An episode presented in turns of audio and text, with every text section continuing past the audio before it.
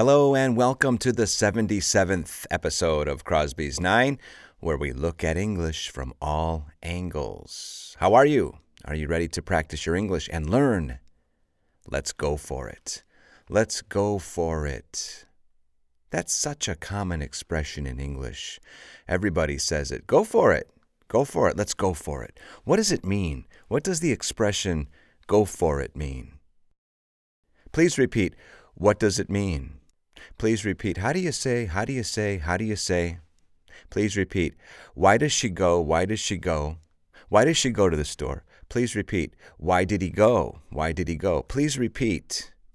Has she ever been there? Has she ever been there? Please repeat. Will you go? Will you go? Will you go?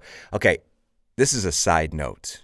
I know I'm speaking about something different here, but the key to understanding English is to easily be able to recognize commonly used combinations of words. What do I mean by that? Well, that's an example. What do I do? I do I. Does she? Does she? Where does she live? Did they? Did they? Did they? Where did they go? Where will you go? Where will you go? Have you ever been there? Have you? Has she gone? Has she? This is really an important thing, and if you can recognize those combinations quickly, your listening comprehension will improve tremendously. And that's why you're listening to Crosby's Nine. So let's go back and talk about go for it. So if you say go for it to somebody, it means that you want them to try to achieve something even though you have a doubt. Even if you are a little fearful, go for it anyway. To do something with enthusiasm Go for it. I'm going to try this. I'm going to give it a shot. Remember the expression to give something a shot? Give it a shot means give it a chance or give it an opportunity. Now, remember what I always say about learning how to pronounce words properly in English. What you need to do is count the number of syllables that the word has. Enthusiasm. Enthusiasm. Go for it. Do something with enthusiasm. So count the syllables of these words that you have difficulty with pronouncing. Go for it. No, not I'm not talking about a gopher. Yeah, we have the expression go for it, but uh, there is a little animal, you know that little rodent. It's called a gopher.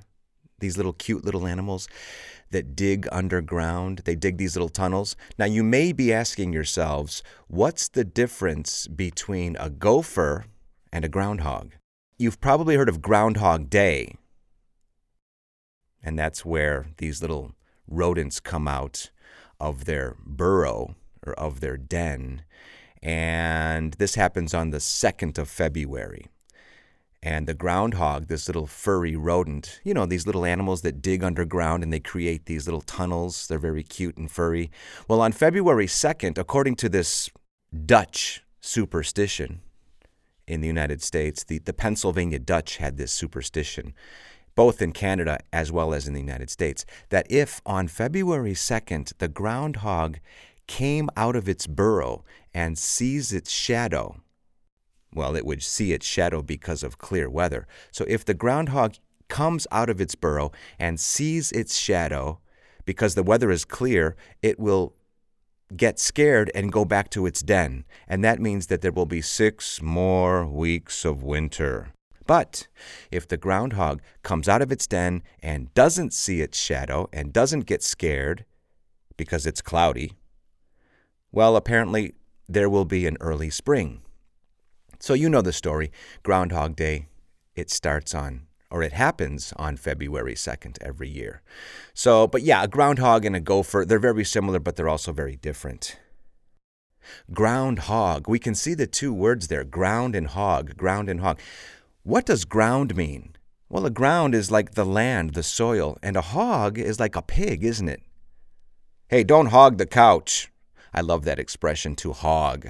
Apart from being a noun, the animal is a hog, it's like a big pig. We also have the verb, which is slang, it's very informal. To hog something means to take all of the space for you. Let's say, for example, you are sleeping with your partner in bed and there is only one pillow. Well, to hog something means not to share it, to take it for yourself. Come on, don't hog the pillow. There's only one pillow. We need to share the pillow. Don't hog it. when I was a kid, my brother and sister and I used to argue. We would argue. We used to argue. We would argue. We used to argue. We would argue. Remember, we can substitute the word would. We would argue, or I could say we used to argue. And we would argue about who could sit in the middle of the car in the back seat. Who could sit in the back seat, but in the middle? Everybody fought for the middle. And of course, that was because you could see out the windshield better. You could see in front of you. But anyway, we would argue about people taking up too much space. Hey, you're taking up too much space. Hey, don't hog my space. You're hogging the space. Okay, so to hog is to take up too much space when you're supposed to share it. Now, listen to that phrasal verb to take up. To take up means to occupy, and we don't separate that phrasal verb. So if you put a new couch or a new sofa in your living room and the sofa is enormous and it's too big and you don't like the way it looks, it's because the sofa or the couch is taking up too much room. It's taking up too much space. Remember how we pronounce these words in English that begin with an S? Space. Now, the way to avoid pronouncing, for example, an E before this word, which doesn't exist, let's really emphasize or stress the S. Store, strange, strive, store. How do you spell store? S T O R E. Another question. When you learn a word, like in this case, a noun, store, I have to go to the store. I have to buy some bread and some food, etc., at the store. But the question is is it also a verb? Yes, it is, to store. Can you think of a synonym for the verb to store? To stock or to warehouse something, right? If you store something, you are putting it somewhere for protection or for future use. You are stocking it, you are storing it, you are warehousing it. By the way, when we're talking about these words that begin with S, like strange, don't forget to really emphasize, as I mentioned, the S. Strange. Stranger things have happened. There's a cool expression. Stranger things have happened. Well, stranger things have happened. The expression stranger things have happened refers to something that's very unlikely, but it could happen. It's not impossible, but it's unlikely. Let's say, for example, you have a friend who smokes, and your friend tells you that he is going to stop smoking. And you say, Well, I doubt it, but stranger things have happened. Or what about, let's say, for example, Michael Jordan, the famous basketball player from Chicago who played for the Chicago Bulls? Let's say that he is going to return to the NBA. Yeah, he wants to come out of retirement what would you say? Hmm, I doubt it. That's going to be difficult, but stranger things have happened. So try using that expression. Start using that expression. Like I always tell you, listeners, please go out and use this new vocabulary because if not, it remains theory. It's theoretical, it's not practical. You need to put it into practice. So don't be afraid to make mistakes when you speak English. You'll only learn more that way. And also, use these expressions and these new words even if it doesn't make sense.